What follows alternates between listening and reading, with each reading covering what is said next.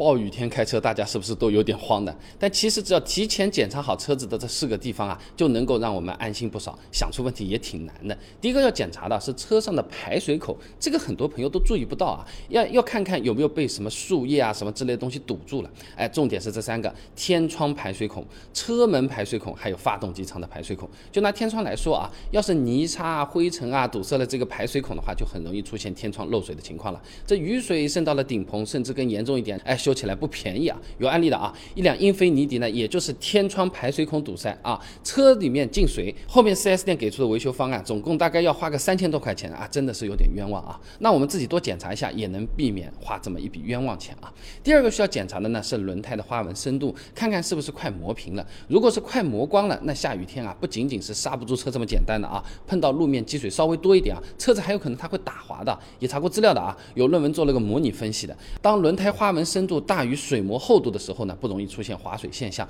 哎，但是花纹深度小于或等于水膜厚度的时候，这轮胎花纹啊，它就不能完全把这个积水给排出去了。这个时候，轮胎前端就会产生冻水压强，发生这个滑水现象啊。那花纹深度的具体要求到底是多少呢？轮胎品牌固特异的给的建议啊，如果打算在湿滑路面上行驶，这轮胎花纹深度低于两点四毫米呢，就基本上可以换新轮胎了啊。那第三个要检查的呢，是车上的雨刮。哎，这本身雨天视线就不好，要是雨刮还刮不干净啊，那对驾驶影响那是非常的大的，那这个是安全隐患啊。那打开雨刮试一下，那如果刮过之后有这种一条一条的这种条状的细长水痕，或者说它干脆就间隔的哒哒哒在那边跳了，那说明啊这个雨刮胶条啊它是有老化磨损了啊。那如果大片的水痕，那钢条它有可能压力不够，这钢条变形了，都是要及时更换的啊。那这里也顺便打个广告啊，雨刮我家也是有卖的，用的呢是高碳钢片，金属冲压接口更结实，涂层用的呢也是更耐用的特。氟龙涂层，欢迎大家货比三家啊！